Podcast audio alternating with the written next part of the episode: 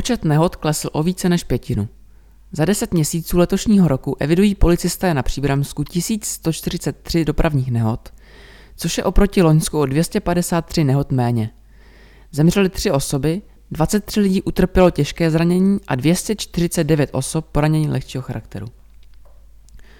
V říjnu řešili příslušníci policie 105 nehod. Jeden člověk zemřel, jeden skončil v nemocnici s těžkým zraněním a 29 osob s lehkým poraněním. Nejčastější příčinou dopravních nehod byl v říjnu nesprávný způsob jízdy, poté nepřiměřená rychlost a to v 26 případech. Čtyři motoristé, kteří způsobili nehodu, byli pod vlivem alkoholu. Celkem 22 karambolů zavinila zvěř, od začátku roku se jedná o 282 těchto srážek. Na dopravních prostředcích vznikla škoda, která dosáhla téměř 7 milionů korun.